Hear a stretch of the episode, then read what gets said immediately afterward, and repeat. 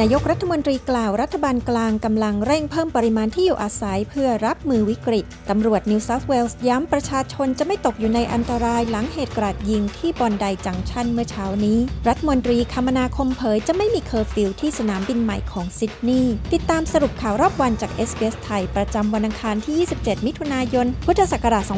2566 กับดิฉัน ปริสุทธ์สดใสค่ะ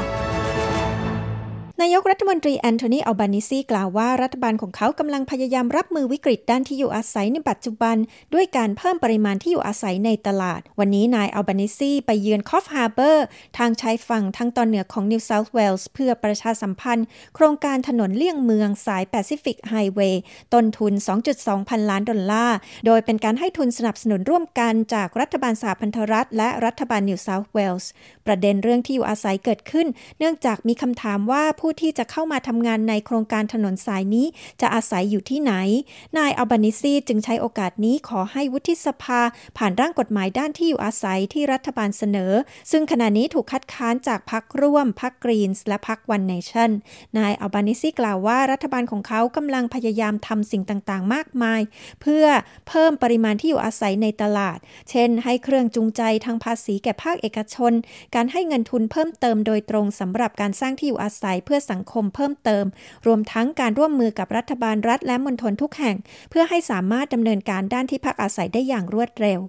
เริ่มมีรายละเอียดเพิ่มเติมเกี่ยวกับเหตุการาดยิงชายผู้หนึ่งที่บอนไดจังชันในซิดนีย์เมื่อช่วงเช้าวันนี้ ตำรวจกล่าวว่าเหตุการาดยิงครั้งนี้เป็นการซุ่มโจมตีในเวลากลางวันอย่างอุกอาจ โดยชายผู้ที่ถูกยิงเสียชีวิต คือนายอเลนเมราเดียนวัย 48 ปี ซึ่งเป็นบุคคลสำคัญคนหนึ่งในแก๊งอาชญากรรม ขณะนี้ตำรวจกำลังตามจับกลุ่มมือปืนสองคนที่คาดว่าเป็นผู้ก่อเหตุตำรวจกำกับการสืบสวนแดนนี่โดเฮตี้กล่าวว่าตำรวจมั่นใจว่าประชาชนทั่วไปจะไม่ตกอยู่ในอันตราย หลังเหตุกราดยิงดังกล่าว และตำรวจกำลังพยายามอย่างเต็มความสามารถในการป้องกันการก่อเหตุล้างแค้น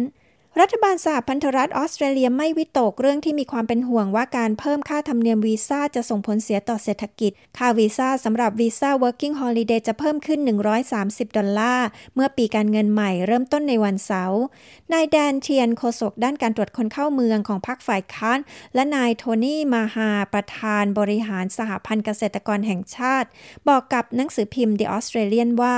แม้จะเพิ่มค่าวีซ่าเพียงเล็กน้อย แต่ก็อาจทำให้สถานการณ์แย่ลงสำหรับการขาดแคลนแรงงานในฟาร์ม และในภาคธุรกิจอื่น ๆ ที่จ้างงานนักเดินทาง backpacker แต่นายแอนดรูจาลส์รัฐมนตรีกระทรวงตรวจคนเข้าเมืองกล่าวว่า ค่าธรรมเนียมที่สูงขึ้นจะนำไปจ่ายสำหรับระยะเวลาการดำเนินการวีซ่าที่รวดเร็วขึ้น ซึ่งเป็นสิ่งที่ผู้คนต้องการอย่างมาก รัฐบาลสหพันธรัฐประกาศจะไม่มีเคอร์ฟิวที่สนามบินแห่งที่สองของซิดนีย์ได้มีการเผยแพร่เส้นทางการบินเบื้องต้นสำหรับสนามบินเวสเทิร์นซิดนีย์ออกมาแล้ว ผู้คนแถบชานเมือง ย่านเมาท์ดรูอิตต์ เพนริธ วินเซอร์แบงส์ทาวน์ลัดเดนแฮมเอิร์สกายพาร์คและพรอสเปกต์มีแนวโน้มที่จะได้รับผลกระทบจากเสียงเครื่องบินจากสนามบินแห่งใหม่ โดยสนามบินแห่งที่สองของซิดนีย์จะตั้งอยู่ที่แบดเจอรีสครีกห่างจากย่านธุรกิจใจกลางเมืองซิดนีย์ 45 กิโลเมตร และจะเปิดให้บริการในปี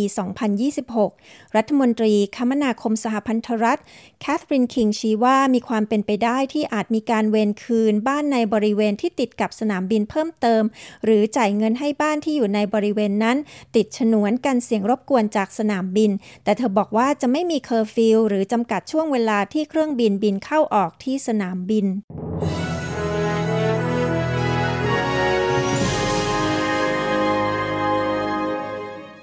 อัตราแลกเปลี่ยนเงินตราในวันนี้ 1 ดอลลาร์สหรัฐแลกเป็นเงินไทยได้ 35 บาท 19 สตางค์ 1 ดอลลาร์ออสเตรเลียแลกเป็นเงินไทยได้ 23 บาท 63 สตางค์ 1 ดอลลาร์ออสเตรเลียแลกเป็นเงินดอลลาร์สหรัฐได้ 67 เซนต์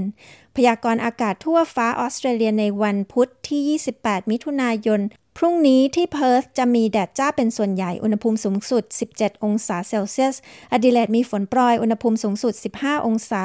เมลเบิร์นมีฝนโปรย อุณหภูมิสูงสุด 13 องศา โฮบาร์ตมีฝนโปรยช่วงหรือ 2 ช่วง อุณหภูมิสูงสุด 10 องศา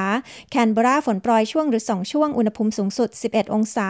ซิดนีย์ฝนโปรยช่วงหรือ 2 ช่วง อุณหภูมิสูงสุด 15 องศา บริสเบนท้องฟ้ามีเมฆบางส่วน อุณหภูมิสูงสุด 24 องศา ดาร์วินพรุ่งนี้ท้องฟ้าจะมีเมฆบางส่วนอุอุณหภูมิสูงสุด 32 องศาเซลเซียส ทั้งหมดนี้คือสรุปข่าวรอบวันจาก s อ s ไทย ประจำวันอังคารที่ 27 มิถุนายน พุทธศักราช 2566 ดิฉัน ปริสุทธ์สดใส สวัสดีค่ะ